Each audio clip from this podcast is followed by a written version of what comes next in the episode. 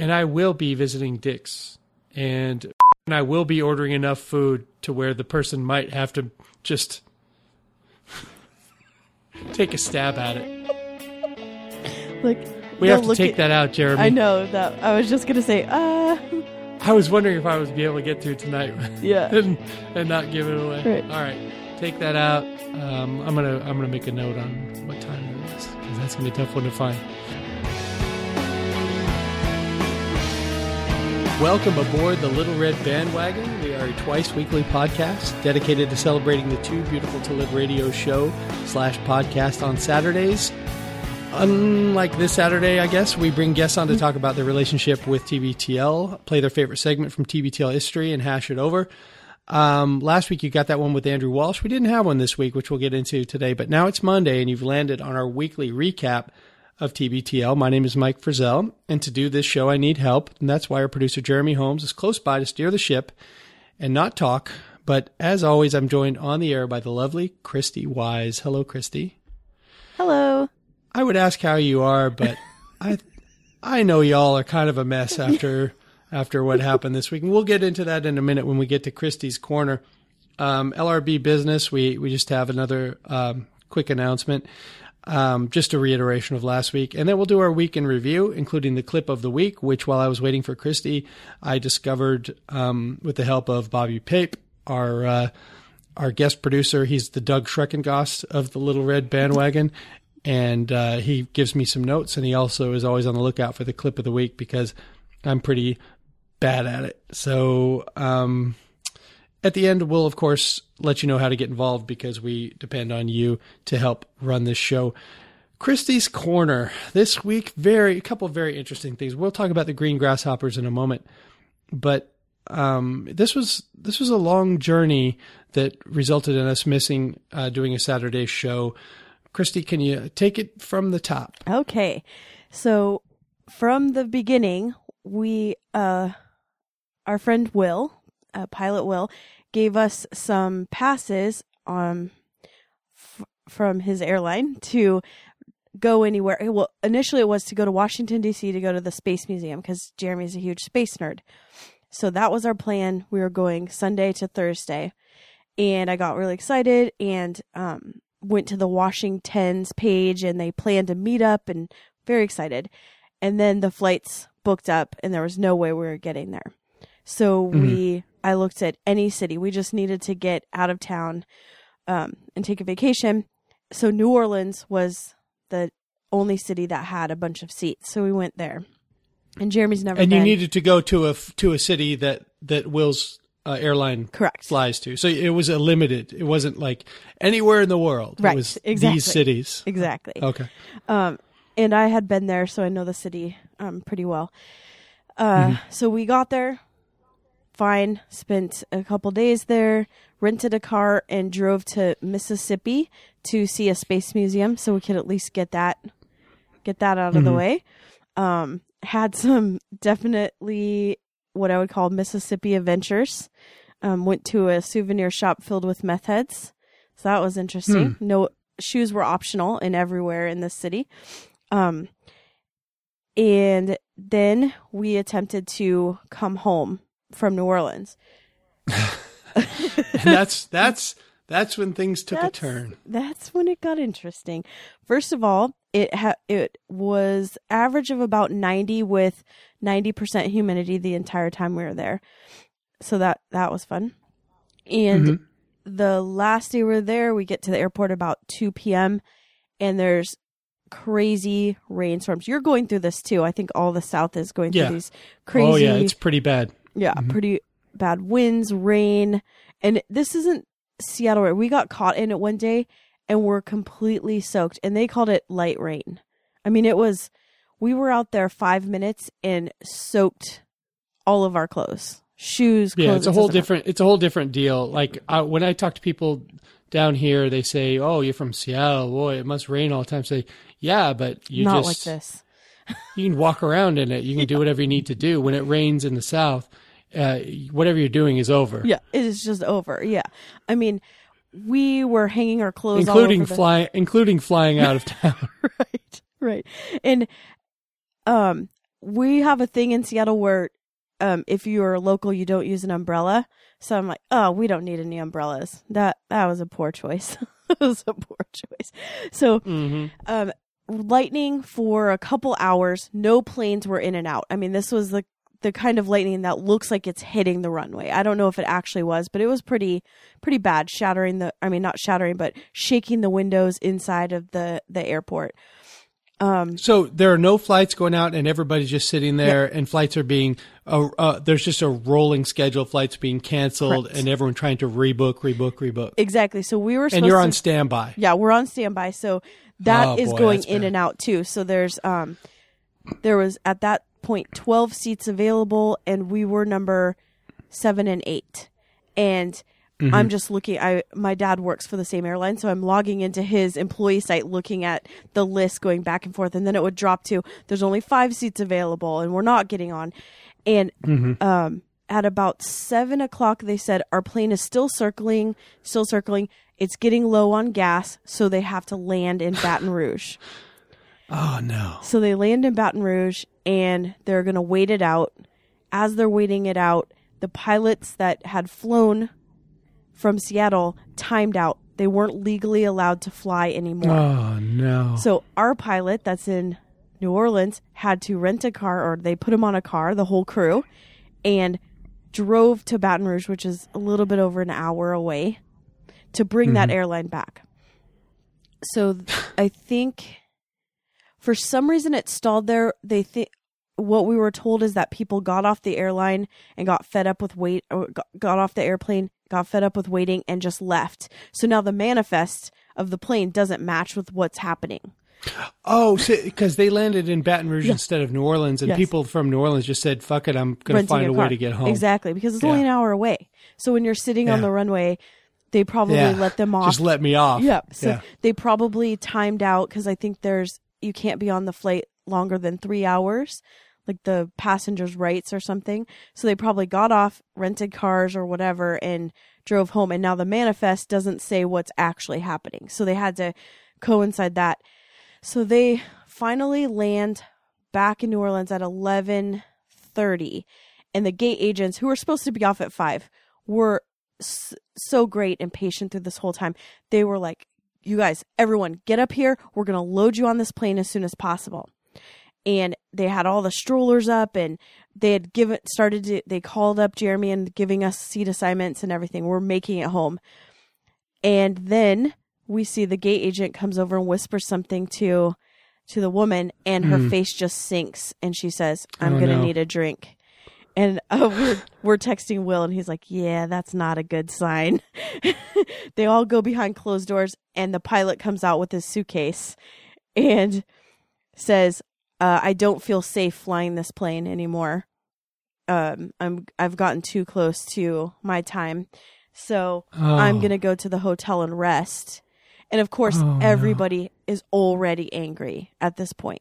And I'm like, this has just incited a white person incident in up in here. we need to get out of here. Mhm. It, actually, as soon as the pilot walked out, I said, I need to get out of here because I hate everybody that's in here.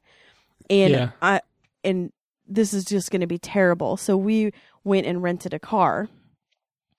Um, so we rented a car and drove as far as, as we could, which was uh until two thirty in the morning, and ended up in Lafayette, Louisiana. I know it well. It's- yeah. the worst place on earth. And that could be because we ended up staying at a Red Roof Inn Yeah. that had more cockroaches than I've ever seen in my life. Yeah, I, I've actually my my my brother-in-law lives in Lafayette, and it's a perfectly lovely town. But, um, but when you're you're hitting the Red Roof Inn at two thirty in the No. morning, like all bets are off on that. And you're just like, okay, it's a smoking room. Okay. I didn't know that Uh-huh. was a thing still, but we're so Oh, yeah. tired. We're so tired, you know. So we take it. I can't sleep because I'm either the rats are going to eat eat me or the Mm-hmm. meth heads are going to rob us that live in this motel. So it's it's pretty bad. The floor is actually sticky. I just also Mm-hmm. needed a shower because w- this nonstop day Mm-hmm. of terribleness, I just needed a shower. So we woke up at six and drove to Houston so that Jeremy could go to another space center Uh, I don't know the name of it, but it's some NASA So, place. so he wasn't deterred from his space tourism. In the midst of all of this, just try. You're trying to get home. You're miserable, but Jeremy's got to stop off and get a little more Right. space in. But he did all the driving, so if that's what he Oh. wants to do, you know, and I could, I got to sleep. So in a, in a tiny little car. So we're driving through Texas. We saw a lot of um, suspect motorcycle gangs getting pulled over along the way because we were getting closer and Oh, closer because to they were fleeing the scene of Waco. Yeah. Right. Uh, and so we see the space center and then get in the car and race to the airport, drop off the rental car, and still it's back and forth whether we're going to get on the flight still. But San Antonio was our close. I, I just was texting my dad and said, Where can we drive to? Because we're not getting out. We weren't going to get out the next day from New Orleans. The next closest time we would have gotten out was Tuesday. And we both have to be at work. Tuesday? hmm And because it's Memorial Weekend, so everybody's flying in or out. and Jeremy God. was supposed to get his daughter last night. So we definitely had to be back. So my dad said the closest, the only thing we'd be able to get out of until Tuesday was San Antonio. So that's why we drove there. We had looked into driving to Chicago, like everywhere. So That's San Antonio, uh, San Antonio is what about eight hours, right? Yes. From yeah, because uh, Emily's parents live in Baton Rouge, and to drive to Austin from there is seven and a half or so hours. So I know this is a long haul. and it's not even pretty or interesting. No, not at all. flat and boring and Yeah. Yeah, and and I don't know if you uh, if you were driving during the daylight, you do still see you can still see some devastation from uh, I think Hurricane Ike. There are still some towns and some some um, freeway stops that are just like torn up from the hurricane that happened after Katrina. What I thought was devastating, Mike, is all the tolls that we weren't um, ready for. Mm-hmm. that can get expensive. ah, they'll never find you. they'll never find you. yeah, that's right. In so, the rental car. so you got to San Antonio and and uh, was it uneventful? You just jumped right on the plane. What happened then? uh, we had to wait. I I'm always nervous flying standby. I've had almost 30 years of doing that with my dad. Um, so I was nervous, and then they gave us seat assignments. Um, we got on, and everything was fine. We landed at about 8:30, and we had gate checked. They they kept saying it's a it's a very um, packed flight, so gate check your bags if possible. So we gate checked our bags, and when we landed, they weren't there. But the person, the gate agent, had had been saying, "This is our twenty minute guarantee, so uh, you know it will be there." So when our bags aren't there, where they normally are for gate check, we leave to go down to the baggage claim, where we're then told they're back at the gate. So to hmm. get back to the gate, we have to stand in line, get a ticket, so that and go through security again. So we landed at 8:30 and oh, and our ride from the airport left because they had been driving around for an hour and a half. So we had to take a we didn't get home until 12:30. Well, I remember I was at work last night and I was texting with you guys, or uh, no, I was Facebooking with you guys, and you know, you're all you. It was like you were going to miss your flight in San Antonio. There was a moment when you thought you were going to miss it, and then and then we were like, well, maybe we should try to get together. But not only was I uh, recording the takedown show with uh, fill in Bobby Pape, our guest producer here, um, not only was I doing that after work, but uh, I 35, which is the main artery between San Antonio and Austin, was completely closed due to some accident, some some emergency repairs. So the, every part of what you had planned or even wanted to plan on the go was just coming apart at the seams, and I blame Will. Well, well, the thing is that everybody kept saying, "Oh, this is going to make great podcast fodder," and by midnight yesterday, I just wanted to say, "I don't want any more fodder. I just want normal. I just want to sleep in my bed. I just want to take a really long Right. hot shower. Sorry, California, and just be done, and then tomorrow it can be fodder. But I don't want any more. Yeah. Things Your fodder tank was full. Yeah. All right. Well, I I I guess um, we'll we'll skip the green grasshopper.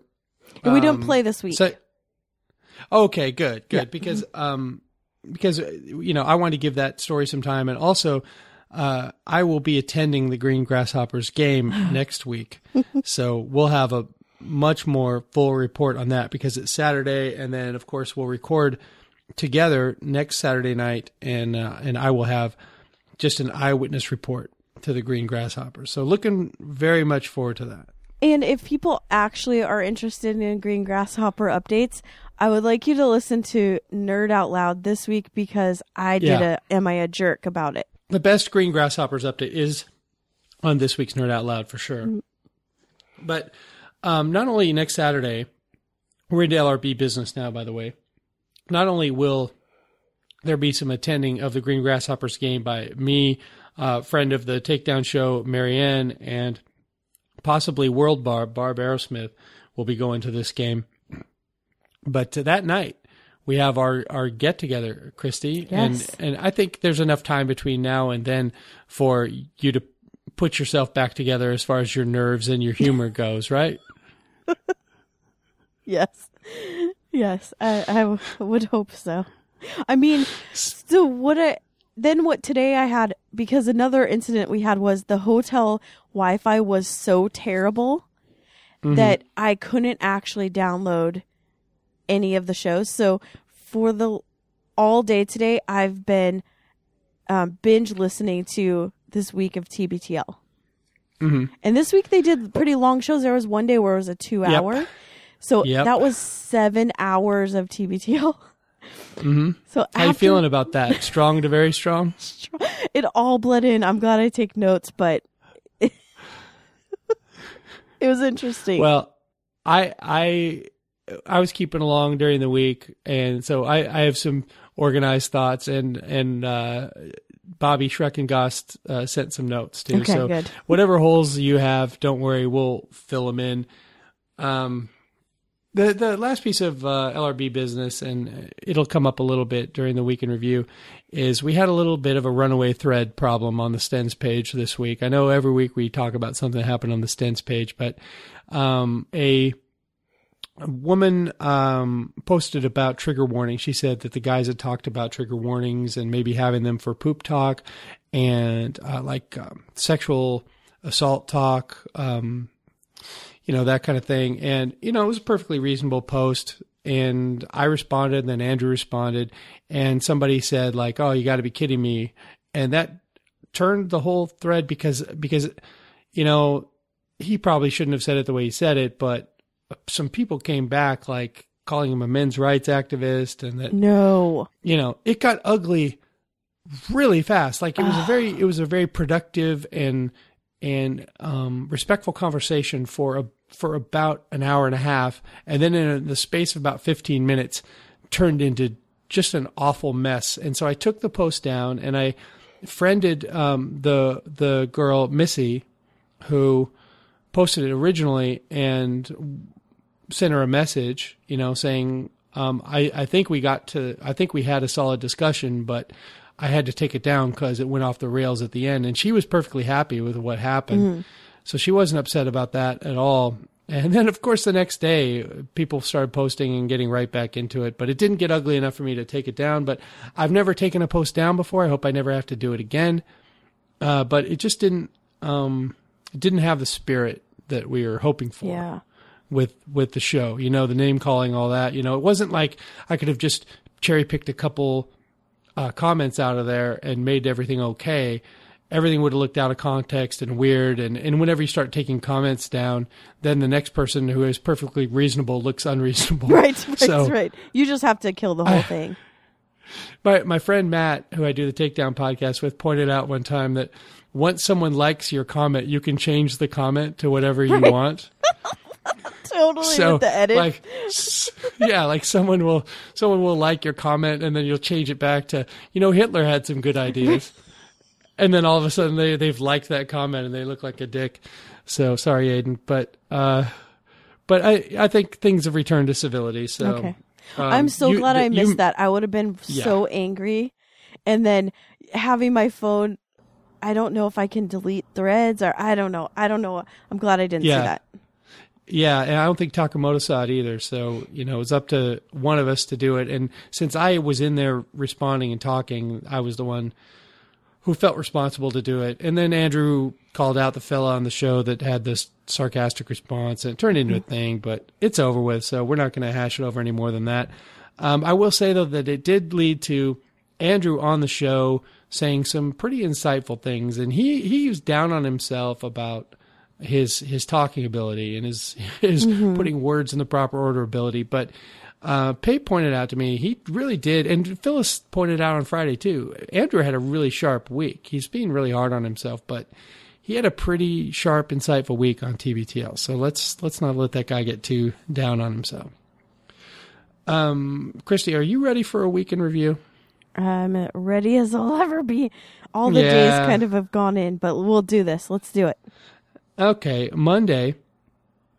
Uh, show 1862, player hating of an un- unnecessary variety. Uh, the opening, this is the first time I wanted to talk about one of the openings to the show. Andrew made a new opening, and it not only had the guy who was crushing it from 2010 to 2012, and then he took a year off crushing Yeah. it due to 13 through present. due to, due to uh, uh, medical situation, but but he wasn't He up got to back. it. Yeah. he got back to crushing it. So that guy from um, from Silicon Valley, then he had uh, a, a clip from this wine. Um, it was a promotional video from like 1978. Uh, Taylor Wines, a, comp- a New York wine company, which was really a big deal back then, had the uh, Star Wars characters C3PO and R2D2 on their wine, uh, not wine commercial, but their internal video to their salespeople and vendors. And uh, it was the oddest, weirdest piece of video. And I, I watched the video and I sent a message to Andrew about this guy.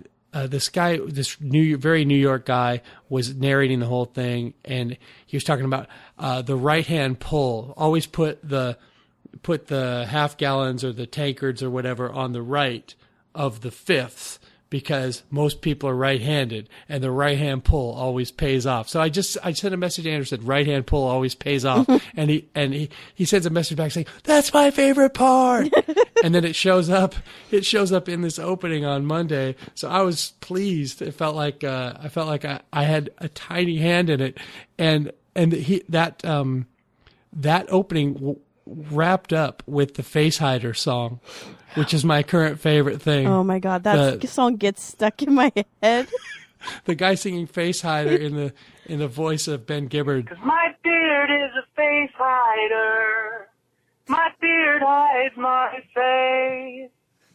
My it's beard it's is a yeah it's my favorite and i i i, hider. I wander around the house singing it and emily tells me to shut up uh, but so that opening amazing and then it, it turns out luke was doing the show on a on his boat one of his i don't know how many boats he has now but he was doing it from one of his boats and it sounded great he he didn't even have to admit to it i don't think No. Well, and it was his anniversary, so I guess that Carrie is okay with the boat now. Mm-hmm. Maybe yeah obviously she's she's made her peace maybe they should rename that boat to annulment. Right, right. Uh, sticking point. Have you been aboard the sticking point? no, I have not. I have not. Uh, I might. I, I might enjoy it too much, and then I'll have my own sticking Right. point. Um. Okay. Uh, Andrew went to Mad Max, and everyone I hear talk about this movie uh, says it's great, and I, I do want to see it. I'm not an action movie fan, but I was a fan of the Mad Max movies back in the day, and mainly it was because, and and this has been re-emphasized in the latest version of it. They do the stunts; it's not CGI, and I, it's so obvious when things are CGI, even as advanced as that stuff is now. You can always tell when a stunt is real, and it, it's way more breathtaking because you're like, a fucking human did that? Come on! And and what it is to me, it seems like um, George Miller now has enough money to make the movie exactly the way he wants to make it. Because back in the day, he was just a doctor in Australia and he had this idea to make this movie and he scraped up enough money and made it. And then he became a filmmaker. so it was really, you know, it was a low budget thing and it was just a guy with a vision. And you still have the same smart guy. And now a studio has given him the money to make the movie the way he wants to make it. So I'm interested in seeing it. I, I, are you a Mad Max person? I was back in the day, so I'm I'm excited. I didn't know that about the real stunt, so I'm excited. Yeah. I also am excited yeah, because men's rights groups hate it, so that means I'm probably I'm inclined to love it already. sure. There should be some uh, sort of list of things that they hate that, Right. that you can get into. oh, this has to be good if this asshole hates Right. it. So, uh, they talked about the Saturday Night Live show with Louis C.K. and did he go too far in the monologue with the child molester stuff? Um, you know, I can't. You know, I I don't have any background in it. I, I wasn't molested. I, I don't. You know, I I don't have a lot of close contact with a lot of people that were molested in childhood. Um, and of course, we're going to talk about trigger warnings and all that stuff. But um, I just think when the comedy is coming from him, um, we all know he's a good person. We all know he is a dark person, but at heart a good person. Uh, I think we're getting to know him so well that I'm I'm willing to allow him to explore these things because there are so few people, so few comedians, especially that you trust with this kind of material, and I'll make that leap. I'll trust him, um, because I don't think. I mean, some people may be triggered, some people may be hurt by it, but um, the fact that he's out there and talking about it, I think overall it's a good that we're talking about the child because for a long time, I mean, in the media or whatever, you no one would ever talk about it, but now it's out there. So I Right. think I think overall force for the good. Well, and also it just seems really strange that I mean because you know I, I haven't really watched the news or anything, so it's all coming in. I'm getting my news through TBTL this week. So you have him Right. doing that on Saturday and then all of this Duggar stuff coming out where he was a serial child molester, even um of like what do you victimizing his uh, sisters and maybe his own Mhm. children. I mean, they haven't even gotten into that.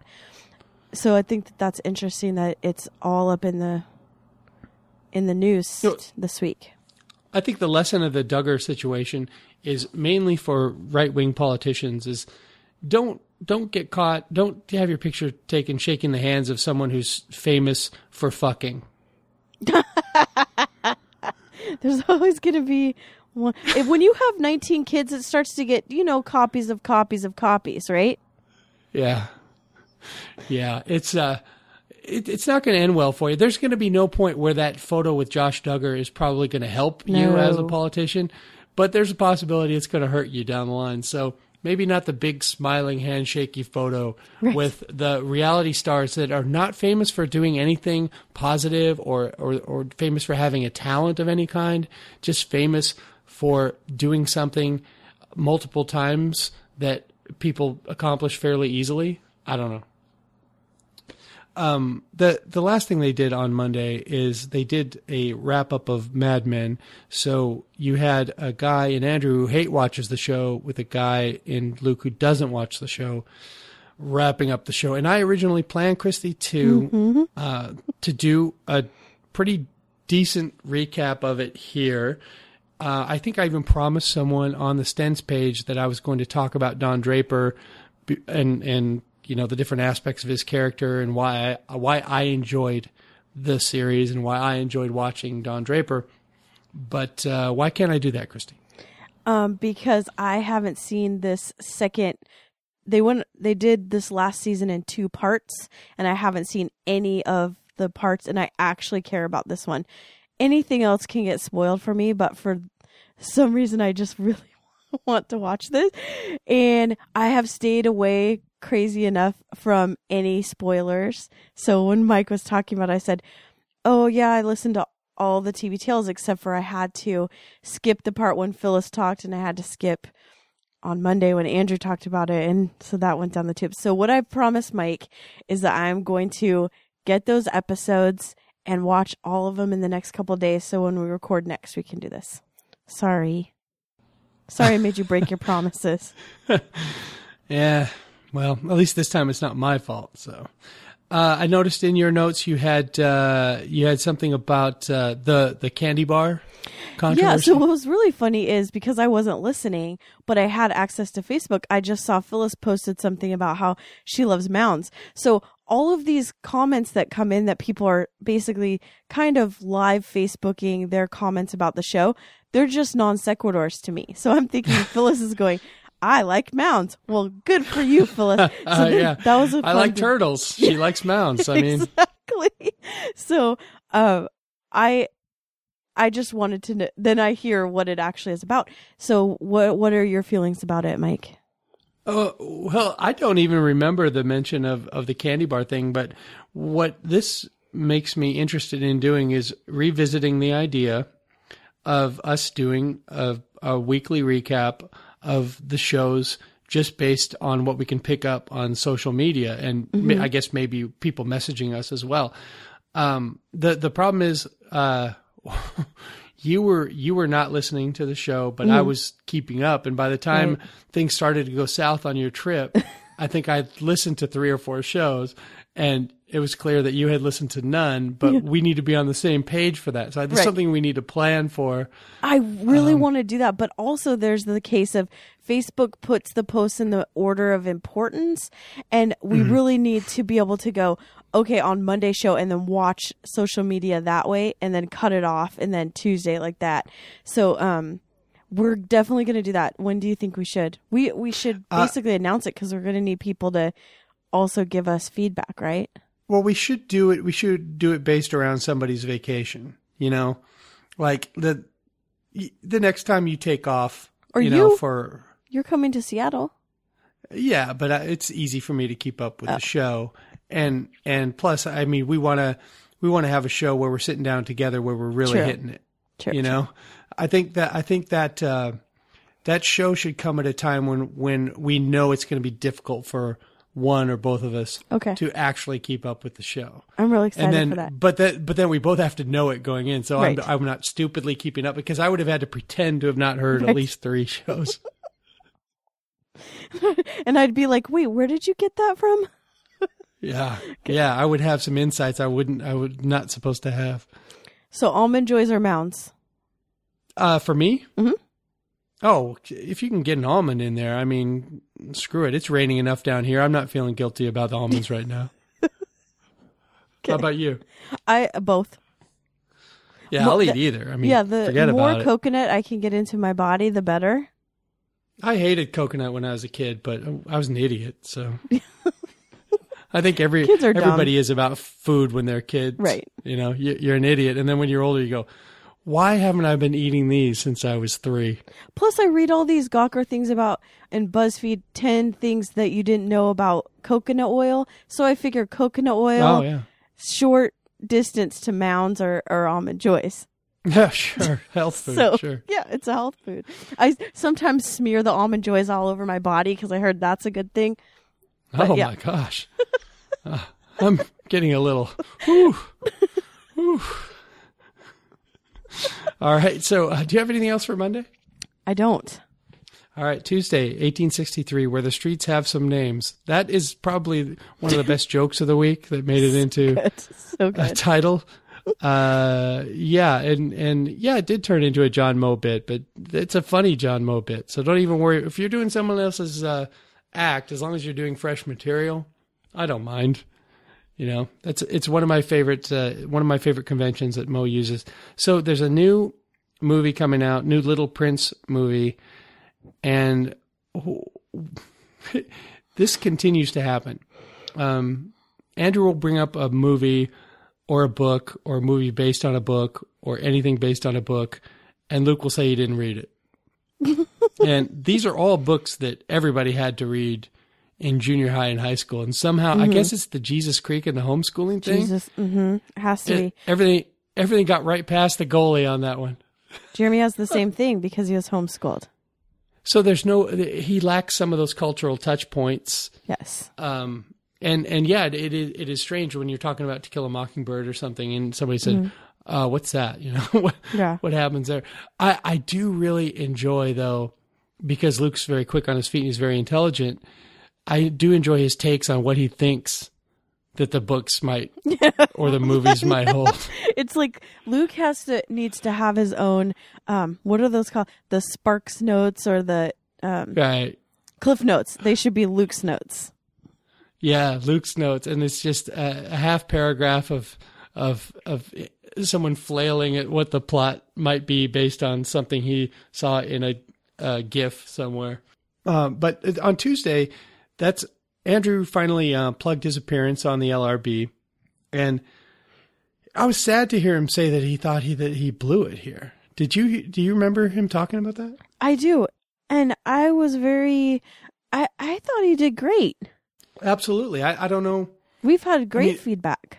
Oh yeah, I I think he might have been probably more nervous about it than he is about TBTL at this point because it's a different thing. He doesn't have a lot of control over it, but but he, he did great and it sounded great.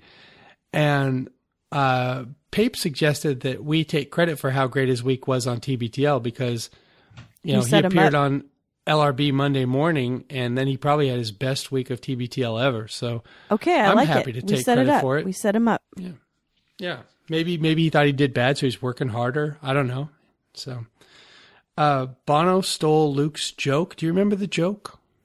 Um, it was that they need to wear bubble wrap instead of leather. Right. It's a good one. Decent job. Yeah. Yeah, I know. I came up with kind of a lame one. Is like I expect a piano to fall on Larry at any moment. You know, he's just sitting there drumming and just pop. Because these these guys, maybe they ought to knock it off. I don't know. You know, maybe not bubble wrap. It's like anytime one of the Golden Girls dies, they always say, "Oh, oh, Betty, watch out for Betty White." Doesn't even know where she is. Right, right.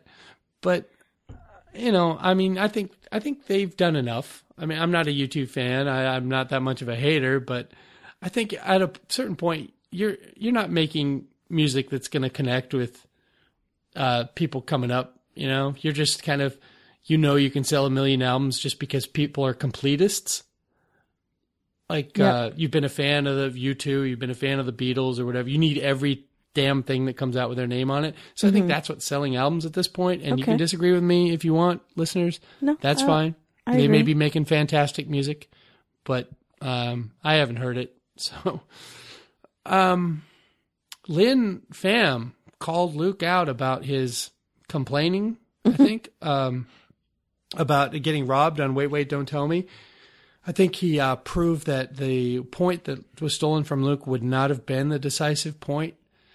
Luke still seemed mad though. Yeah.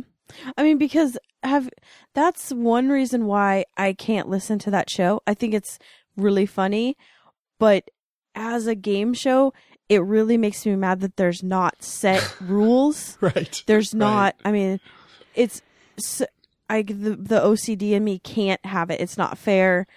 Mm-hmm. It, it's so subjective that I can't do it. Yeah, the giving of hints always bothers me. Mm-hmm. If you either know it or you don't, and it's okay if you don't know it. A lot of the stuff is obscure. It's okay. You don't have to keep giving hints until the person has no choice but to get it right. Um, the only thing that actually really bothers me on that on that show, I love Wait Wait Don't Tell Me too. I think Peter Sagal's a genius. Mm-hmm. I think the writing is fantastic. the only thing that really bothers me is the uh, limerick, um, because I don't think I've ever heard anybody lose. You know, I'm not a fan of limericks, and it's it's a segment where you can't the listener can't lose. I, I heard somebody not be able to get it one day, and they basically you know, flew someone to his house with a big flash card that said, "Here's the answer." And uh, you're right. As a game show, it's like, ah, come on, man. Let, let's make every part of it a tiny bit challenging. It doesn't have to be really challenging, but let's not give points. Come on. Uh, what else? Scouts and no squirt guns. I thought it was weird they talked about squirt guns in a week when they were also talking about uh, homosexuality uh, in the scout leaders. it seemed like a weird misdirect. Uh, You've you've missed a lot of news this week, but I, I think the next day or the day after that, the scout leader, the I'm sorry, the um, whoever runs the organization just said that that not having gay scout leaders is unsustainable, and that um, you know there there are so many um, gays that are out that want to be involved in scouting that it would kind of be stupid to turn them away. Yeah. Um, but for some reason, most of the talk this week was centered on squirt guns. So who cares? They said you, the the scouts aren't allowed to use squirt guns anymore unless they're squirting at targets. Or wow, that's a blast. Do you want to shoot some guns or some squirt guns? uh, I think I'll go go with the guns. I see where they're coming from in that they are trying to their job is to mold and teach young men. And their so their goal is to teach them safety, right? Their gun safety. So I, I understand where that's coming from. You teach them that guns are only for shooting at targets or, you know, mm-hmm. proper safety. And then it's a mixed message for Killing unarmed black way. men. That's you know that's the other use for guns. Right. So then you have a mixed message of, okay, but now we're going to have a big thing where we do shoot at each other. So I understand that. Maybe squ- squirt guns are for home play and we don't do it at Boy Scouts, which I totally understand. I just picture them taking the whole troop, like they did a fundraiser and they take them up to the to the amusement park and and they all they all go up to the laser tag place and then and then they all just uh, lay down and and they put out some laser targets for them. It's like, well, this isn't any fun. Well, maybe Boy Scouts isn't for laser tag and squirt guns. yeah, They need Yeah. to be earning those badges. yeah, that's true. Um, what else you got before we get to our Game of Thrones recap? Are we going to talk about the trigger warnings before or after? Uh, we can talk about the trigger warnings right now. Okay. Um, I really enjoyed this this topic and myself I've gone back and forth about trigger warnings. I actually say I need a trigger warning for people needing trigger warnings because it like kind of makes me angry. And I I really liked how they spoke about it, especially Luke saying that so you're basically saying that these people don't can't live their life. They're never going to Mhm. get over this. They're never going to Yeah, make themselves better so they can't really live in society. yeah, And it's to me what I've noticed is that and this could just be my small segment of life and what I've experienced is that a lot of these people that decide to be offended about everything and to be upset have not been victims of these things. They just want to be upset about things. hmm And I do yeah. go ahead. there's a there's a percentage I, i'm sure you know i i you don't want to take away from people that have actually been through it but yeah there there the outrage machine is manned by a lot of people who haven't had that life experience or really a lot of life experience that i've seen. Right. And and everyone's different and they process everything different, but if a TV show or something that's written or said or taught in a class um triggers you to be upset and not be able to deal with that, then that's something that maybe we talk about in therapy. Yeah. Because you you can't go around in life and in the world being offended with everything. yeah. Because yeah, to me, uh, you can't hide from the imagery from from people talking and like we'll get into Game of Thrones in a minute, but Yeah. um, but uh, it, it'd be very hard to enjoy life if you couldn't find some way to to deal with images or or uh, words, or, you know, on a consistent basis. Mm-hmm. The life would just be a minefield for you. well, and also to me, it seems that trigger the the whole theory of trigger warnings is okay. So someone's offended by something that happened, and they say that it's a trigger warning. Where a, a trigger is actually a, a real psychological thing that someone who has PTSD from from an mm-hmm. incident in their life or a situation that Yeah. puts them into a state where they cannot function. Right. They- they shut down. They And- shut and- down, and uh, that's a real thing. But mm-hmm. just not liking a scene or thinking it's offensive is not an actual trigger that puts you into a PTSD shutdown mode, a psychological Right. shutdown. And it, to me, it's offensive of people getting offended by that. Yeah. so that's yeah, why I it takes say it takes away from from people that have legitimate. real life experiences. yeah. Yeah. I agree. I agree. I mean, yeah. So All right. Well, that's a good lead into Game of Thrones because it ended very, uh, very violently. Um, this week, I was thrown off right away by Game of Thrones because um, Carcetti Finger, who's actually a British actor, he he was trying to say dynasty, and I guess British people say it dynasty okay. or he said it that way, and I don't know. It just it threw, it threw me off to an unusual degree. I was like, dynasty, And so then you started googling things and hearing. Right? I was That's gone for about do. ten minutes after that, trying to figure out is that what he was supposed to say. Um. All right, so the uh, the British actor is in everything, who is now has Tyrion. He uh, he's caught the grayscale. Nobody knows he has it. He has the grayscale on his arm, and he's gonna become a Sleestak and die soon. I'm sure.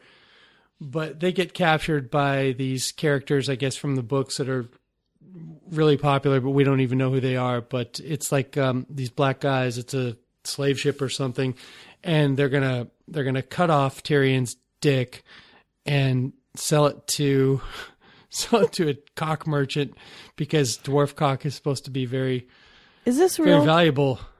I, Mike, I need to know if you're joking because I didn't. I wasn't able to watch the show. Is this actually a storyline that's happening? You know, you know, I, I joked with Pate before before the show that if I ever knew that you didn't listen to an episode of TBTL, that I would make up some stuff to see if I Yeah. could get it by you. But no, this is real. This is real. Wait, they got wait. captured.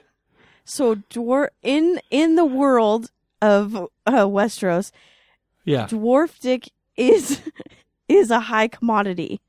You're yeah. saying. It's like it's like geoduck or like rhino horn. Do people eat it? I'm so confused Anything that scared. you know, people from the far east, you know, think is going to solve their their libido problems. so they they said that they were going to cut off his dick, and you know, of course, he's a very fast thinker. He's an intellectual, and he said, "Well, you won't be able to prove it's a dwarf dick. So what use will it be of to you?" So so they Oh, they decided to he- take him on their slave ship until they can find a dick dealer. so he's saying he's he's he's what are they? What's that word? Jacked, packed, stacked. Whoa, yeah, yeah, yeah. We knew that. I think it's been talked about. Okay. Yeah. Um, so, so he, uh, so they have to take him aboard because nobody's going to buy the dwarf dick if it's not still attached to the dwarf before they cut it off. And then they commit the other guy. Mike, I need to know. I need to know something. Are they actually using the term dick? no, cock, I think is what they said. This is so hilarious to me. Yeah. And, If I watch was meant this week's show, if I watch this week's show and this doesn't happen, I'll be, I'll never forgive you. Oh no, no, no, no! I'm not lying to you. Okay. And so the other guy with the grayscale, who's starting to he's starting to get sick from having the grayscale because he he battled with one of them Sleestaks and it touched him, and that's all that Oh, needs to happen. So he's starting to get sick, but uh, they say, well, take him along too because he's this great warrior and he can win at the at the games that they're going to have at the place where they're doing the small claims court in that city where the blonde chick took over and they they do the small claims court every day. So he's they're all they're getting on the ship and they're going to go there. He'll do the small claims. They, I'm sure that Tyrion will escape before the, they find a dick dealer. Um, so that's what's going on. I guess I'll just give you the update at this point. uh, the, we we go to um this this gang called the Sand Snakes, I think they're called, and they're these little uh women, tiny women that you know they're very tiny! attractive How tiny! they're about they're probably f- between four foot eight and five foot two and, oh, and they're so all like lean. my height. Yeah, they're all they're all Not super lean and muscular, tall and, though. and they they all practice a different weapon, like they're a they're a girl gang, you know, Okay. and they like get the. Spice a, Girls. yeah, it's this is so you know people people quit watching the show over the ending of the show this week, but other people quit watching over this action scene where this girl gang gets involved with a fight. Uh, between um, one hand uh, Sister Raper Lannister, I can never remember his name, and the the tough guy that he's traveling with, the the guy that trains everyone to fight, Oh right. and they get they get in a fight, and all these guys have to pretend like these the, these little girls have a chance, and it's so comical, it's so it's so choreographed and awful that people were threatening to quit watching just over that business. Um, Was so, it as bad as like a Michael Jackson video um choreographed fight? yeah, yeah, it, Okay. it- a dance battle would have been more legitimate. Okay. in, in my feeling, like like a Pat Benatar video where they they solve molestation with a dance Right. battle, that kind of thing. Um, so that happened, and then uh, you got Arya, and she's in that um, temple or whatever that is, where they're they're letting people or helping people commit suicide, and she they they find out that um, they're doing that not only to help sick people reach a, a peaceful end, but they're stealing their faces, and that's they- they've got this big warehouse where they peel off everyone's cap, and that's where that's why all these people that are the um I forget what they're called, but they give up their own identity in order to move among people under all these different faces and and do justified murders of awful people. Oh, so there's Wait, wall wait, to wall. They peel off their faces in like a face-off situation. Yeah, Like they the John Travolta?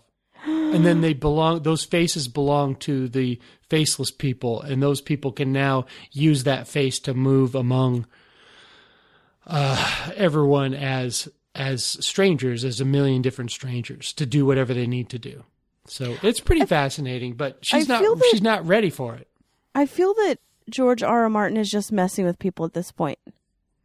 Yeah. Yeah. It's I- like I he's mean- taking plots of terrible 80s movies and putting them in. Yeah, and it's it's still not clear whether she's going to be one of these people or not because weirdo dude says she's not ready, and he was whipping her and all this stuff. I mean, uh, it's a weird storyline, but Maybe her gang of plucky neighbors are going to come out and they're going to hunt treasures. who knows? I mean, I wouldn't put anything past them at this never point. know. But You never know. okay, this for you not having seen it, it's a ridiculous show. All all of these are going to seem. I think I'm just going to stop watching and let you tell me about it. I think that makes Yeah. for a better show. And uh, okay, you you know the you know the lady, the mother or the grandma of the new queen. She's been on before. She's Yes. like, you know, no nonsense lady. She wears cool clothes and she comes on and says things like the Dowager Countess says. Uh, she she came to King's Landing because they threw her son, grandson, whatever he was, in jail for being gay. Because that guy was he was fucking all the guys. Sorry, Aiden, he was fucking all the guys in King's Landing. So he's guilty of being gay, but of course, you know, we're watching. We don't want him to like go to prison or stay in prison or get executed for being gay. So we're rooting for him. He, he they hold some kind of little trial where uh, they they find someone to say that uh, that dude was screwing everyone, and they decide to keep him, and he is going to face a trial for being gay. They had like a grand jury hearing, and now he's going to face trial for for being gay. And the grandma says something like, uh, "If they arrested all the pillow biters in King's Landing, the jails would be overflowing." So she had a good line there. I'll give her that. But when she found out that um, that uh, Queen Mother Cersei was going to retain this kid and and things were not going her way, and she kind of got like thrown out of Queen Cersei's uh, Queen Mother Cersei's chambers, she didn't have a comeback. And I thought it's so. I mean, she's so uncharacteristic. You know, if she had a jerk store comeback or something at that point, it would have been the time to unleash it. I, I just picture her next week coming back and ordering a lot of shrimp, you know, and just laying that line back out there and see if uh, see if Cersei hasn't had enough too much white wine and doesn't have a comeback. You know, What about uh, shit salesman? yeah, Cersei, you're, you sound like a shit salesman with a mouthful of samples. Anything. She just walked out. It was so disappointing. I thought I thought she was going to be the Dowager Countess of this series, but she just wasn't. So disappointed. So um, they they take away the gay brother, and they also take away the queen because she lied to cover up, said her brother wasn't gay. So they're jailing the queen in front of the king. And the king, you know, he's this 15 year old kid. He's getting laid for the first time. He doesn't do anything. He doesn't say anything. She's looking at him like, what are you going to do? Why don't you stop this? Because he has the power to stop it. He's the king. Right. But he doesn't. And I found that very unrealistic because this kid, he's 15. He's getting laid by this wonderful piece of ass for the first time. I mean, there, this is like a week into him getting laid by her. I think he would have stopped the world to keep her from going to jail. He doesn't do anything. Uh, they lost me on that one. Well, well, Mike, I'll tell you. She needs to tell him because he's 15 and he's a boy. She needs to say, You're not getting any more of this unless you save my brother. He doesn't understand the consequences. Grown men don't understand consequences. The look she probably gave him doesn't make sense to him. It didn't register. Yes, she needs to say, Okay, okay. No more of this and No point more to of her this. V. Exactly. no more P in the V for you, young boy. Not even any hashtag P2MA. Nope, none of it. Especially that. Yeah, that's the first thing coming off the list for sure. Okay, so the show ends, and have you heard about the ending by now? Uh, sh- yes. Sansa, um, uh, Carcetti Finger has to go off and negotiate a bunch of bullshit. So she leaves Sansa there with the Boltons, who are really nice fellas. I mean, let's Yeah. just say that these are these are some Quality, quality, individuals. Yep. I would definitely leave leave um, people that I held dear with those maniacs. So uh, she gets left there, and they have a wedding, and uh, he proves to be, you know, just a monster right off the bat. She she probably would have had sex with him on the wedding night in a normal way if he had just acted normal, but he started to get really weird, and he told uh, Theon slash Reek that he had to stay in the room and watch him deflower Sansa, Sansa. And he rips off her dress and rapes her from behind. Because in Game of Thrones, that's the only sex mm-hmm. anybody has, is from behind. And he makes Reek close the door, and he not only has to stay there, he makes him watch. And I, I don't know. Does anybody who's watching Game of Thrones need a trigger warning at this point? I mean, we're so many seasons in on horrible things happening Yeah. to women and babies and other men. And it's very show you have a man jailed for homosexuality and like facing facing some horrible penalties. Uh, let's just If you're easily offended, do not watch this show. yeah, this is this is not for you. This is not for you. But I think uh, I don't, it's a scene that that had to happen, but it didn't have to happen on screen. I don't think.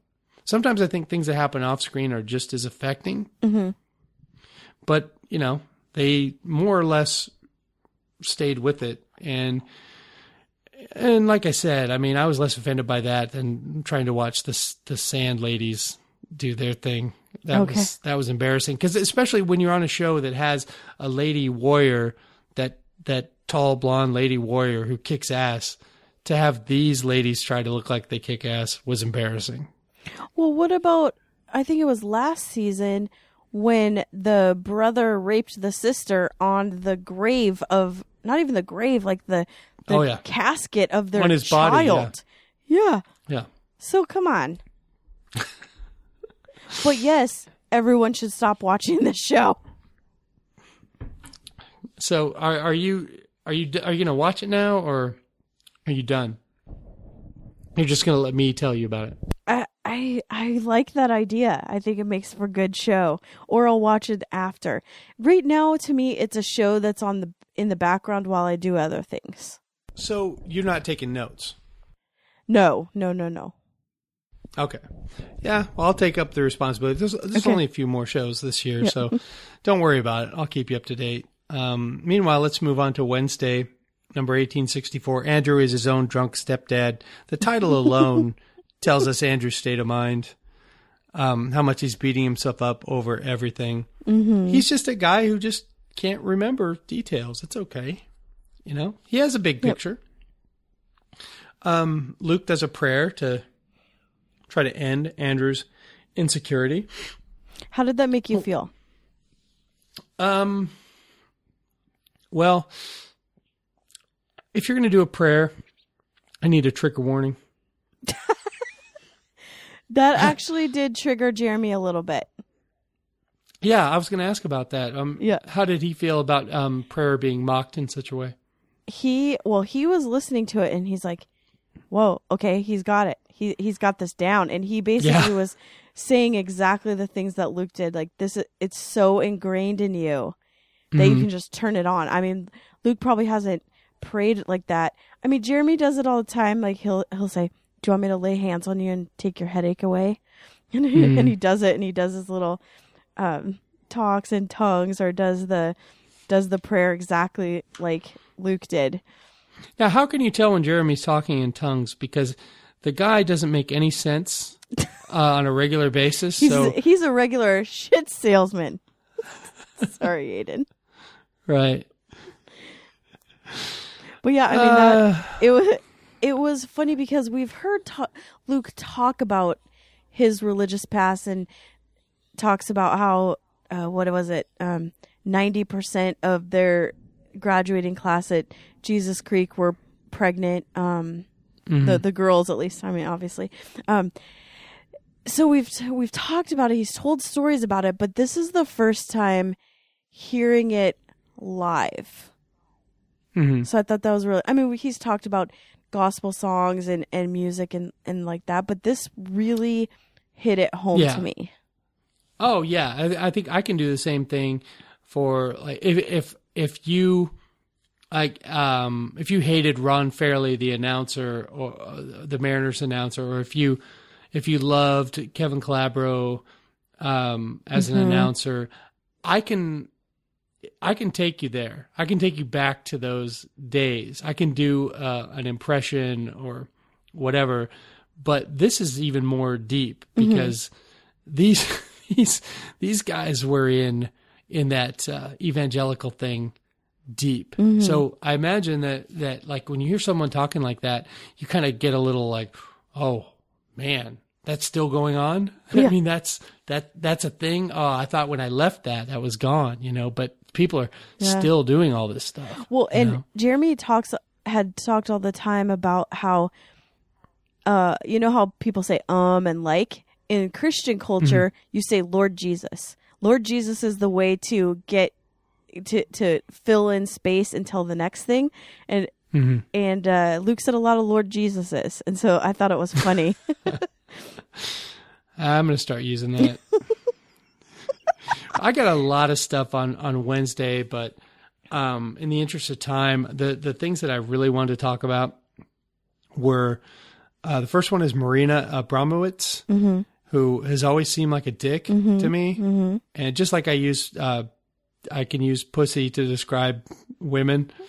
I will also use dick uh, to describe women. Um, because it works.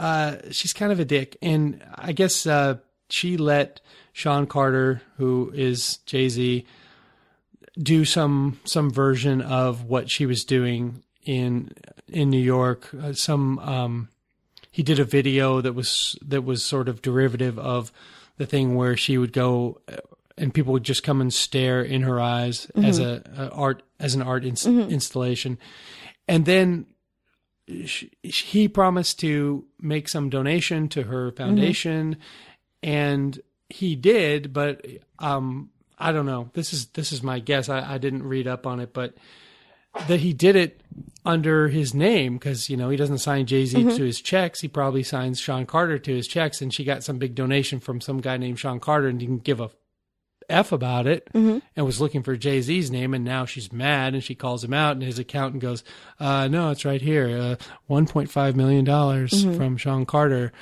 Um, yeah, just it it kind of demonstrated that she's kind of an asshole, and I I have this is going to piss people off too. And you know, Luke was married to a performance artist, and you know, um, it to me, it's it's like it's like the art world version of having a ferret on your shoulder or riding a unicycle. Um, it- because I have a lot of respect for art, and uh, that kind of art, performance art, I often see is very gimmicky and something that anybody can do. And once you've made some, once you've impressed someone that has enough money, then they believe in you and they fund you. And it's just a weird world. And her, her stuff, you know, some of it's good, some of it's bad, but I think performance art, artists, sorry, performance art as a whole, not a big fan. What about you? Well, just hearing them, they did two kind of two days on this or two segments on it. Um, first of all, who did she think that 1.5 million dollars was from, or whatever amount it was? There's not a lot of people donating. I'm just saying that in that chunk. Secondly, Yeah, yeah, that, that, at that level. she's known for uh performing or she she's known for her art being performance this was her way of thrusting herself back in the media she could have asked someone she could have googled anything this is just her way of getting back in there and she did Mm-hmm. it she got on she got back in the news and now Yeah. her thing is being talked about again so she achieved it Yeah. Yeah. Well, we won't give it any more no play here. Uh, the last thing I want to talk about on Wednesday was the NFL made a cho- made a change in their extra point, and we won't talk about it long because there are a lot of people who aren't into the sports here.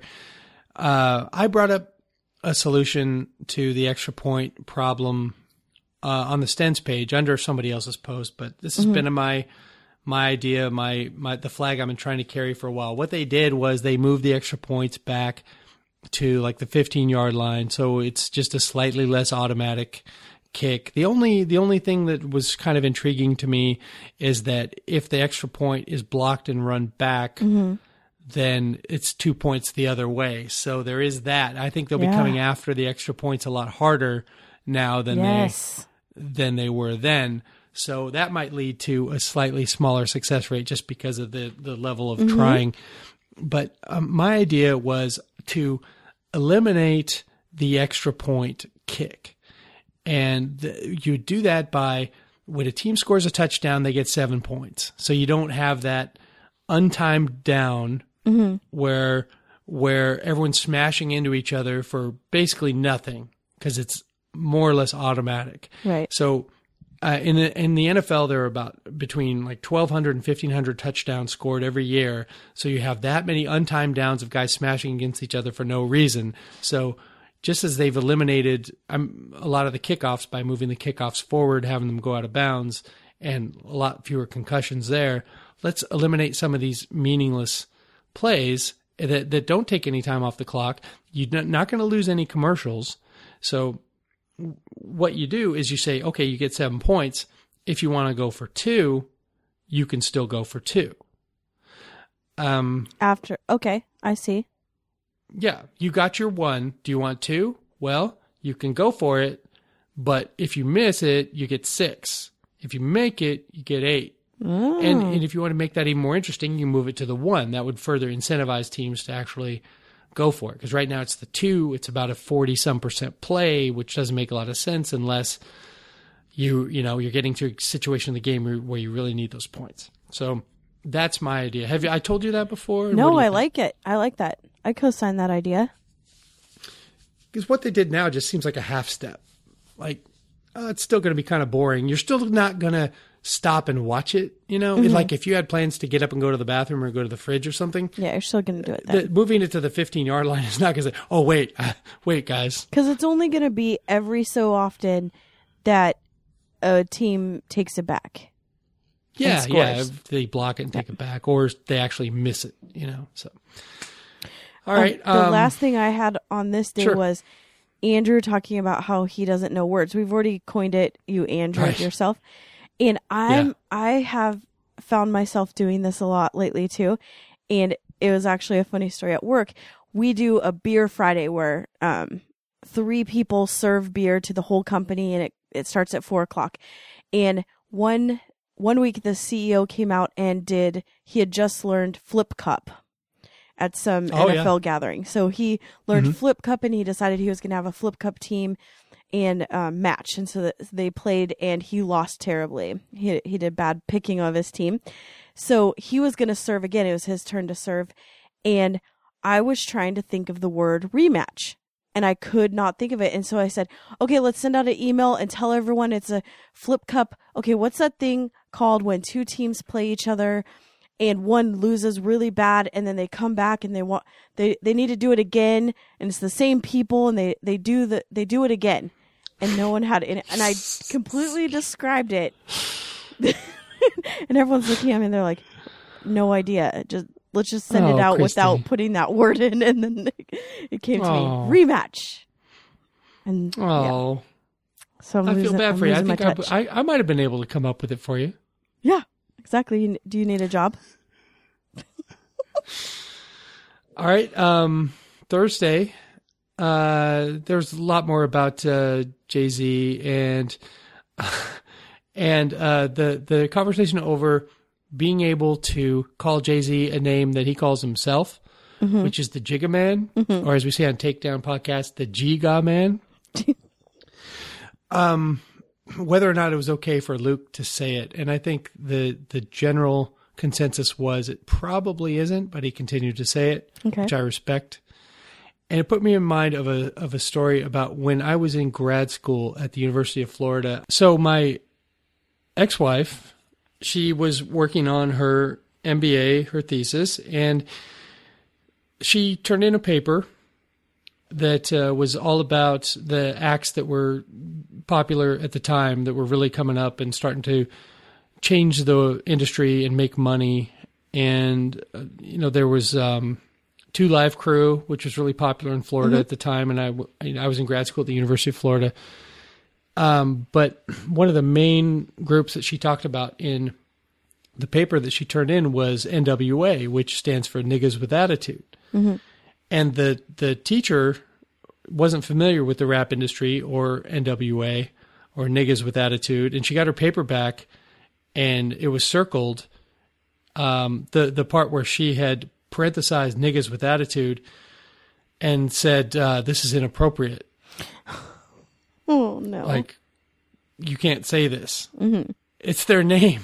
She didn't know. She thought she thought that that my my ex Lee Elisa was mm-hmm. making a judgment about the fellas in the group by parenthesizing niggas with attitude.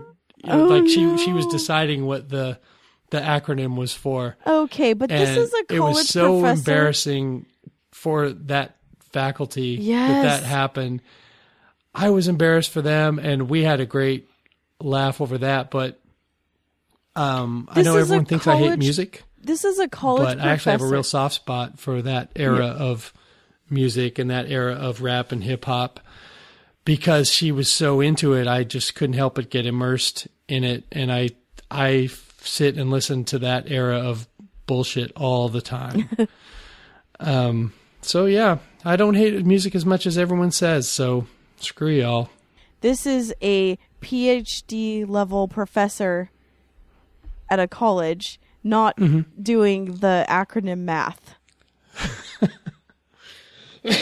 Yeah, it w- to be fair, it was a, it was like the first class on the way to that um, master's that she eventually got, and it was a it was a journalism professor, and it was an older lady, and she didn't know Lee very well. Or, or even at all. I don't think. Mm-hmm. And so I think she thought this was a white girl who hates black people. Well, and in Florida, to be fair, you never know. Yeah, yeah, yeah. Oh, that's a great story. Yeah, yeah. Um, what else we got on Thursday? Um, Blue Apron, new sponsor. You know, I was listening to the show for. I listened like I listen when it comes out on the Infinite Guest because it doesn't get into my the whatever uh, catches podcasts on my phone for a few hours. So I listen on Infinite Guest, and I don't hear any of the Blue Apron stuff. And then I hear Emily listening before bed, and the Blue Apron ads are in there. Um, have you tried Blue Apron? Are you interested at all? I I haven't. I think I would be interested. I have a little bit of weird situation with meat, in that I only eat some random kinds of it. So all the stuff they're describing doesn't sound appealing to me. So I don't know if you can go in and and make it customize it. So I haven't really Yeah. looked. Yeah, I think uh, uh, you, it may be some sort of a where you can choose, but the thing the thing that strikes me is this is genius marketing by Blue Apron because if if they get into advertising on podcasts, mm-hmm. there is no better way to tap into the white people, especially females, that have a lot of expensive stuff in their kitchen mm-hmm. and never cook anything. Yeah. So I, I just think it, they should dominate this segment. They should, I mean, Blue Apron should be on every podcast in the world. That's my opinion. Yeah, I I think um we probably won't do it because Jeremy's kind of like you and he's kind of a cheap bastard. So Mm-hmm. he would just say, "How about you pay me that money and I'll cook meals for you?" Yeah. right. Right. Tell me what's on the list and give me the money Right. and I'll go get it. Right. yeah. I could, I could, uh, I could see that.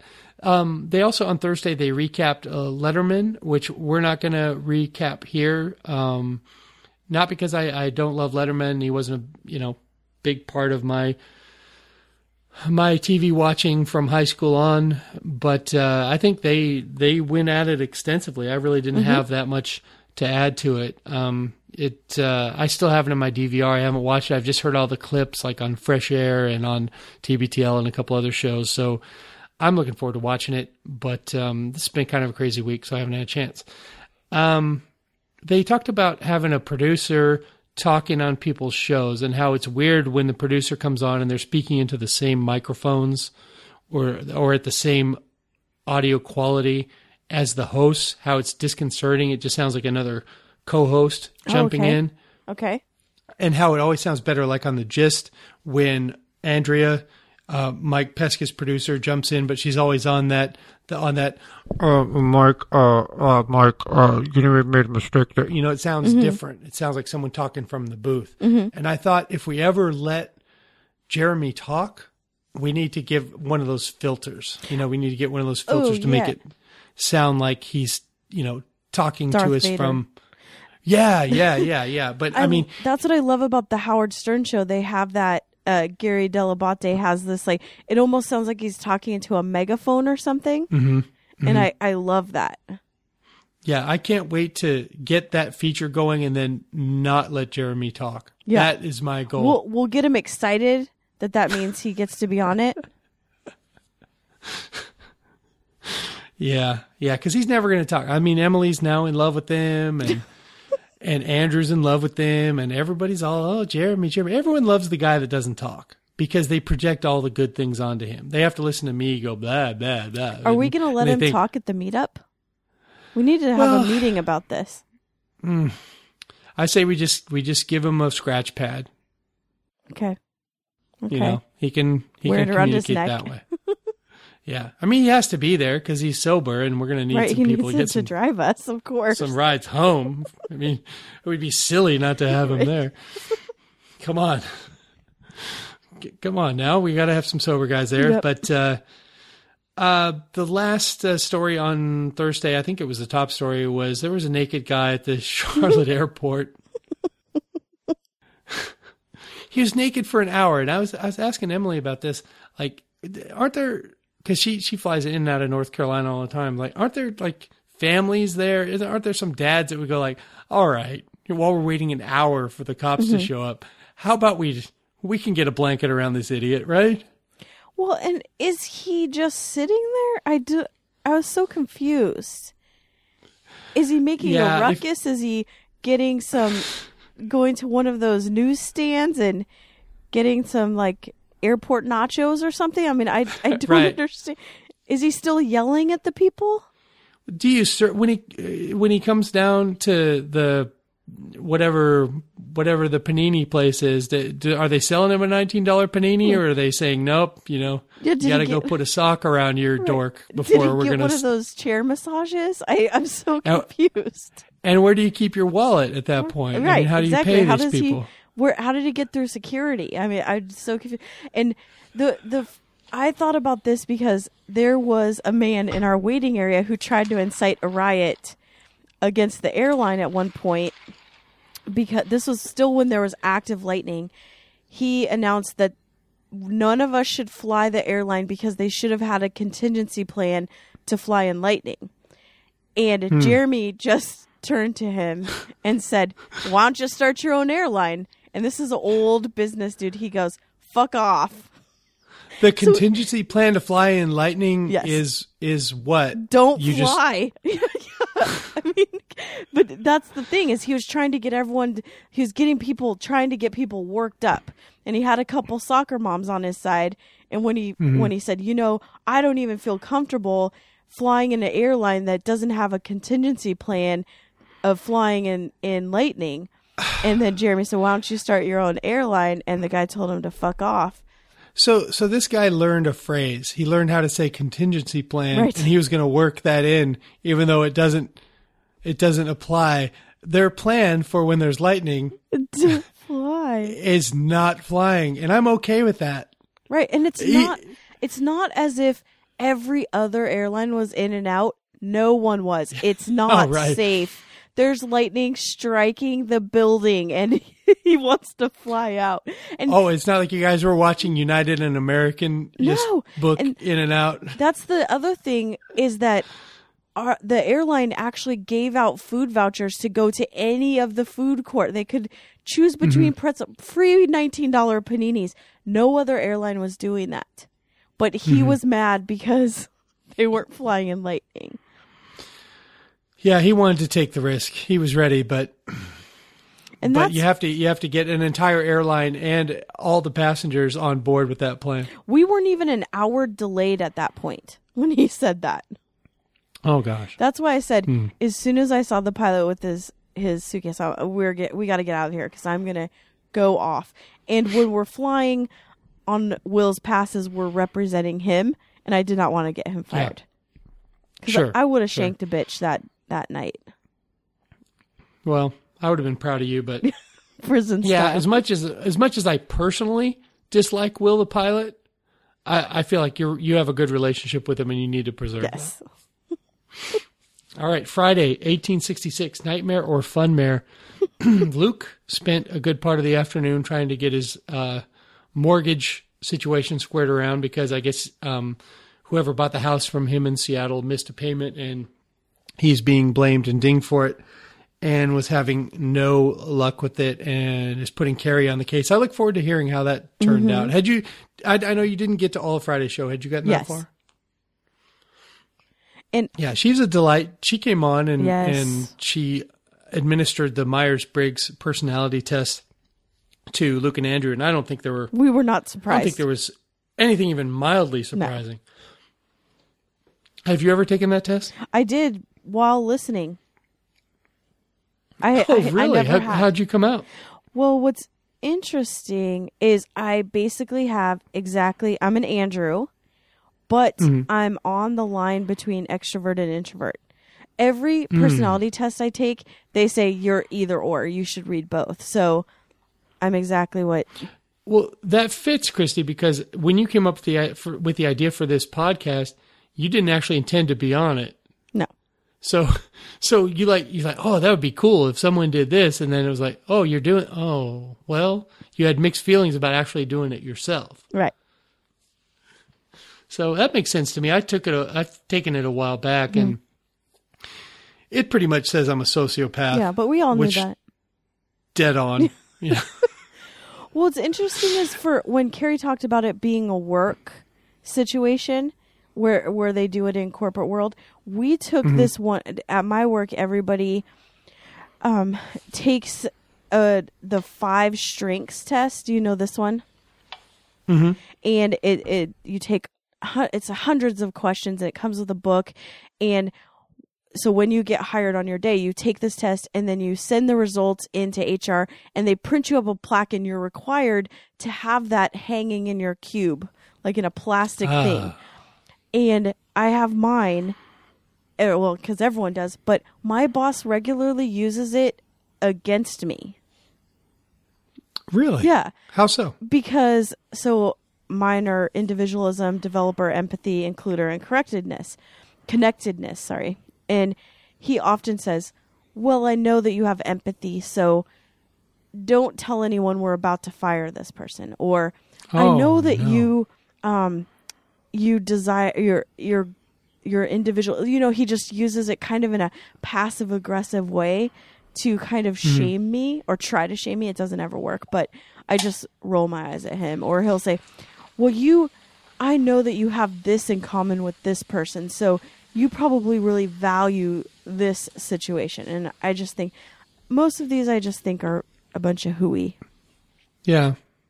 Yeah. I mean, you may have this trait or that trait, but we all need to do our job. So Right. let's not tiptoe around this person or that person because Right. of this trait. I mean, I don't even understand the point. I mean, these books and the test is fifty to hundred dollars per person, and I just think that money could be spent better in better places. oh yeah, yeah. Just instead of beer Friday, let's upgrade. Let's have mixed drink Friday. Well, and how about I just throw a bunch of five dollar words at you and and print it up in your in your cube, and then you give me that hundred dollars per person. Well, that's my contingency plan. is oh shoot! So Luke is a FOMO. I don't know what the actual uh, actual initials were. I didn't write those down, but it, fear of missing out. That's definitely Yes. Luke. And the the one uh, he poo pooed this one, maybe because he's not very familiar with with with the actor, um, the personality of Bob Hope. But Luke is very much like Bob Hope. If you are familiar with um, anything Bob Hope, like the, he used to host all these variety shows, and um, he he did a bunch of movies with Bing Crosby, and and he's just he was a very warm, gregarious guy, and, And is he was and in real life as well. Yeah, and funny and comfortable in his own skin. And I just thought, Bob Hope, that's that's freaking dead on Luke. Yes. Because he's he's hosting live.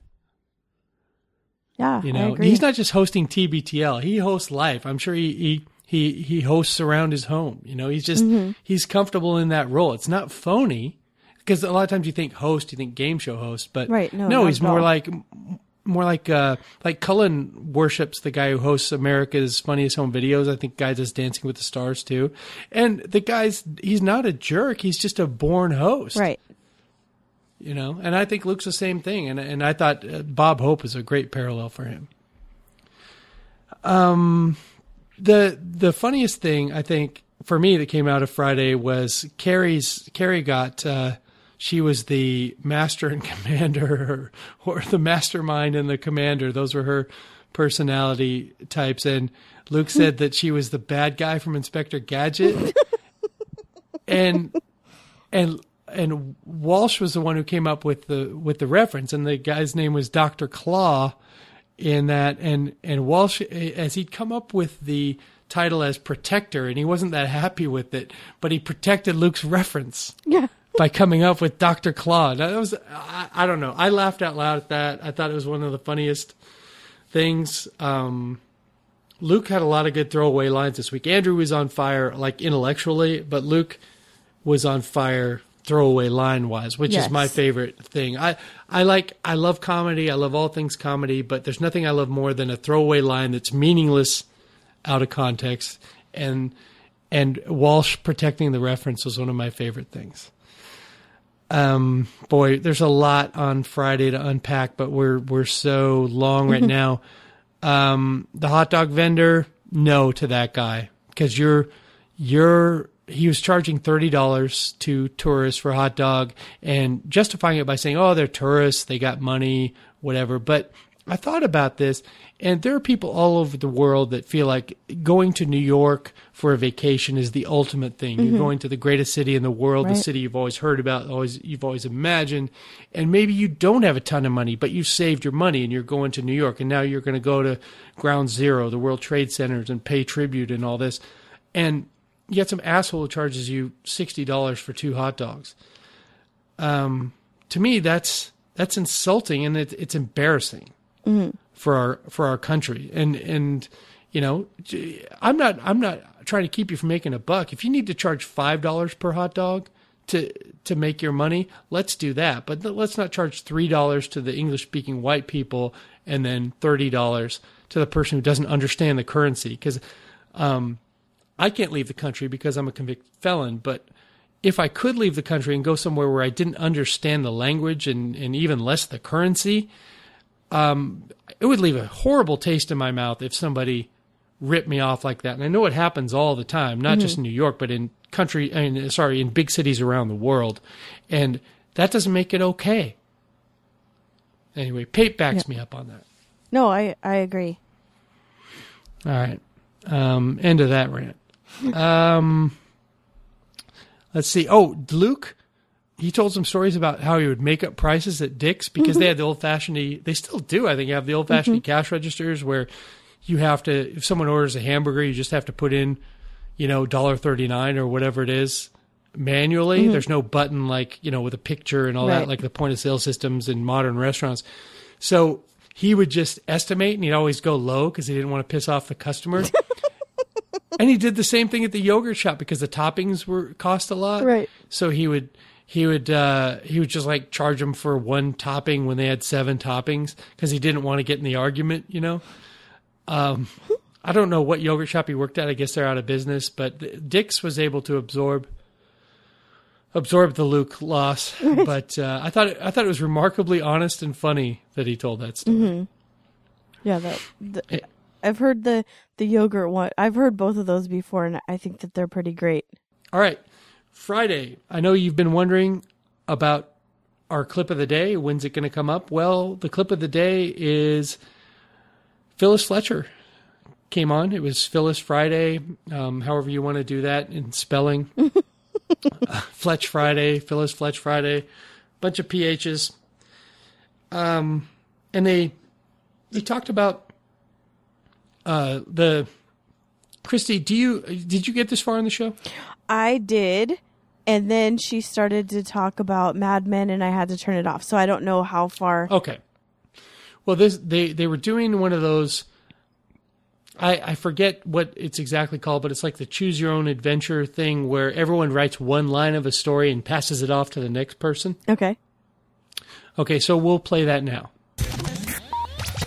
Now, it's my understanding that the way it works is um, one person writes one sentence, and then the next person writes a sentence, and then next, like we used to. Did you guys do that when you were kids? Like, did you try to write stories that way? No. Yes, actually, I thought it was Mad Libs. Yes. We, we could try to do that right now, actually. Is everybody in front of a computer? Yes. Okay, Andrew, uh, you write the first sentence, Okay. okay? That's Don't tell us what it is. Oh wait, don't tell then- you what it is. Okay. Oh, wait, how is this supposed to work? So, in other words, that we would do something with me and my friends where, um, well, you know, when we were done riding our motorcycles and um, flirting with uh, girls and other cool things, um, then we would do Getting this tattoos. thing and getting tattoos. Um, we would just like kind of pass a notebook back and forth, or maybe even uh, I'm trying to think. Did, did I ever do? I think actually, you know what? Boy, this is admitting too much. Me and my friend Paul did this when we lived in different states. So this would have been in the internet age. I wasn't even a kid. We tried writing a story where we would just like he would write a paragraph or something and then send it to me and then I would write the next one. But when we were kids, I think it was just sentence by sentence. So maybe I write a sentence like, and I'm going to tell you what it is. I'm going to type it and write it at the same time. Okay. Um, I walked into the room and you wouldn't believe what I saw. Period. Now, one of And you guys this- get to this do the next line. Yeah. Okay. Let's see. Uh, uh, fella done kissing my girl in the mouth. so we already have kind of a voice issue, but uh, but I'm enjoying it. and the fella was John Takamoto.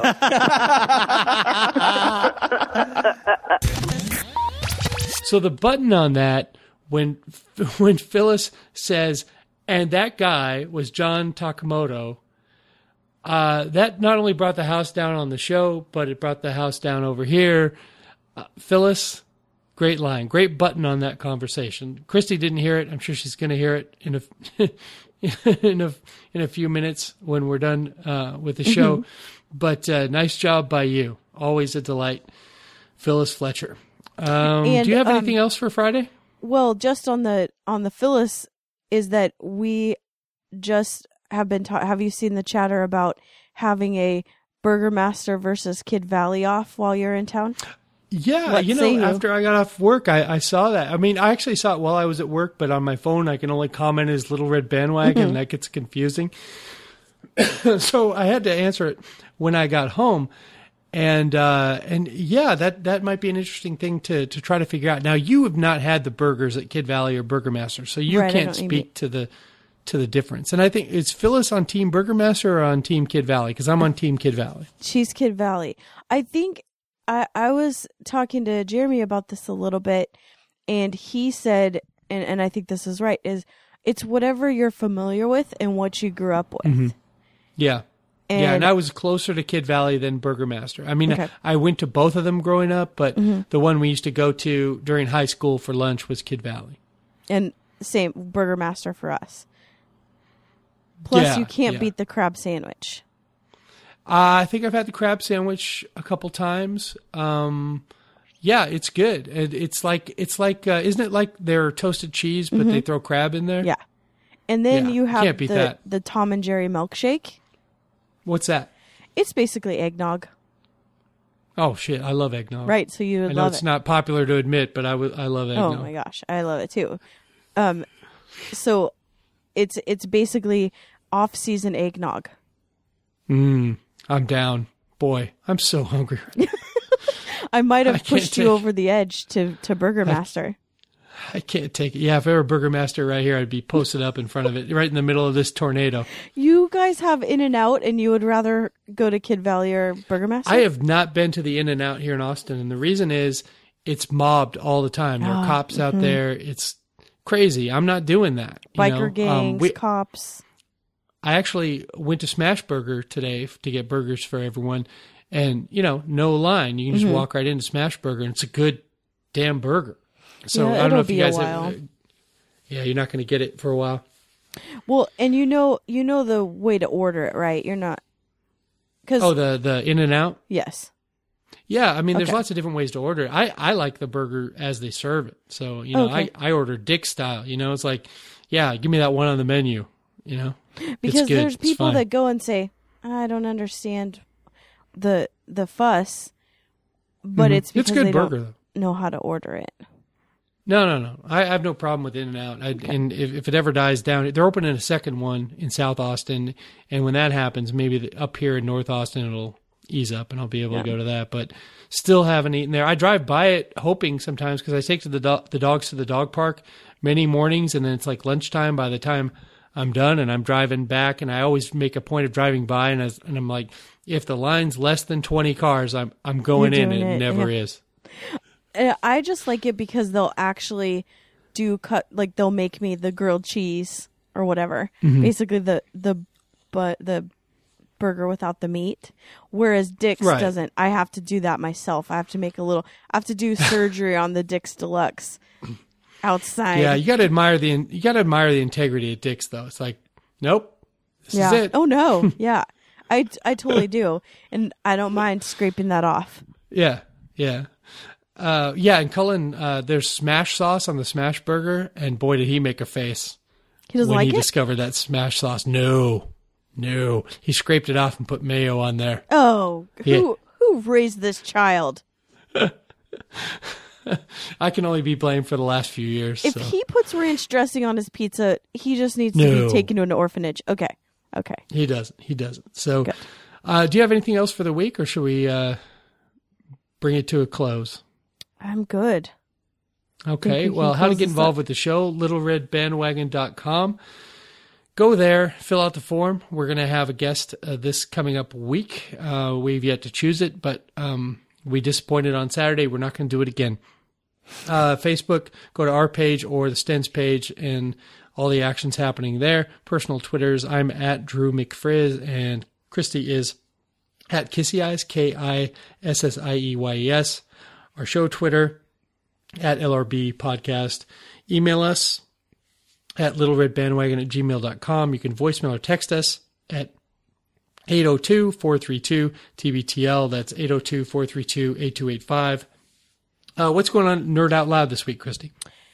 Um, this week we posted from the road, so it's a little New Orleans situation. We talk about our trip a little bit and uh, grasshoppers recap.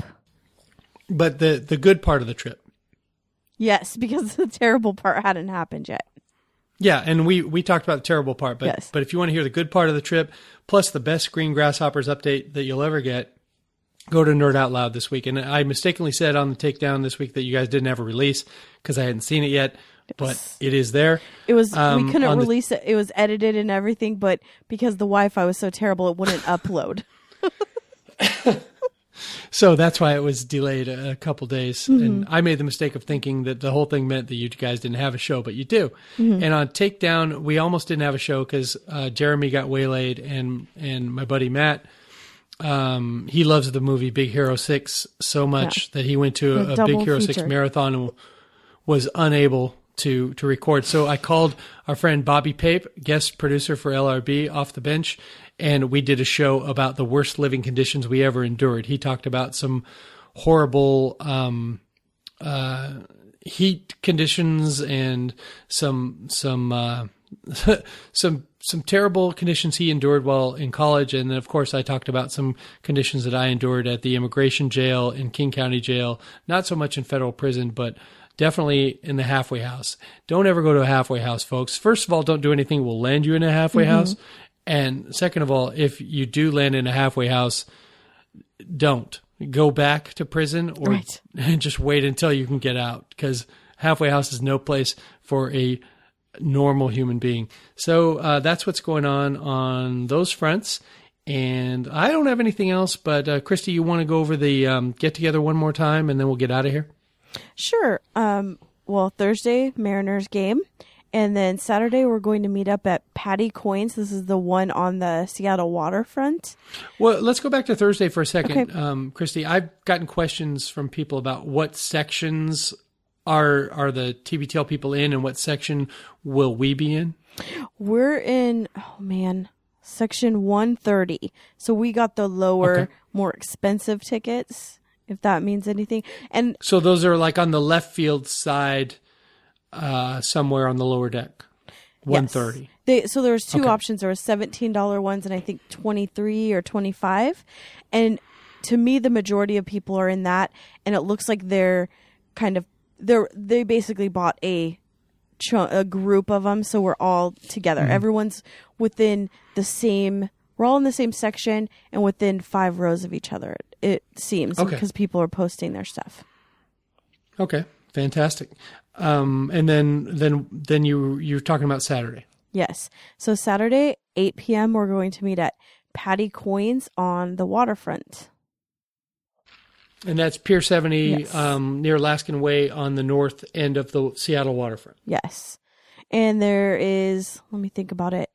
There's plenty of parking down there in different lots and also just street parking. Well, I think one thing we might want to do this week is I have some chatter on the LRB page about who who's going, who's driving, maybe uh, and where they're coming from, and maybe who's drinking and not drinking, so we can get some sort of ride system set up so that nobody. We don't. The last thing I want is for somebody to end up ruining their life over coming to an event for LRB or Takedown or Nerd Out Loud. It would it would really make me sad if somebody got busted or hurt somebody or something happened. So let's try to make sure we have. Um, we don't need a million sober sober drivers, but we need enough to get people in and out of there. So um, I don't know how we want to handle this, but I think if you're if you're going and you're you're just going to be having a drink or no drinks, let people know. And if you're willing to uh, ferry some awful people, some some drunk people around, then we, we need you. Yeah, that used to be my job at all the TBTL events. Now But now think- you got Jeremy. Yeah, exactly. And this time, after this week we had, I think I need a drink. I didn't even have one Yeah. drink in, in New Orleans, so I think it's time to have at least one. Oh yeah, come on! I'm going to get you a hurricane. I don't even know if that's available at Paddy Coyne's, but that's that's happening. Any idea who we're going to have on next week, or is that going to be up to me?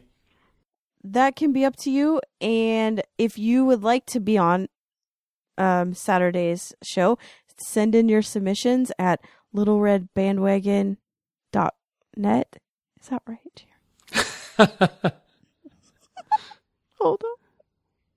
Yes, littleredbandwagon.com and Yeah. fill out the form and we will put you into consideration. And maybe we can actually have the person live. Yes. Oh. We could. We'll see. That could definitely be a thing that happens. Yeah. Well, that's all I got, Christy. Until next time, this is the next. Take it again. Oh, you know what I almost just said? I don't care if you love or hate her podcast.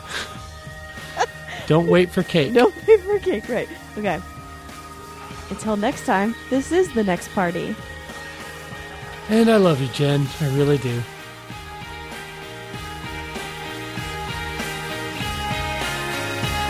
れあれ。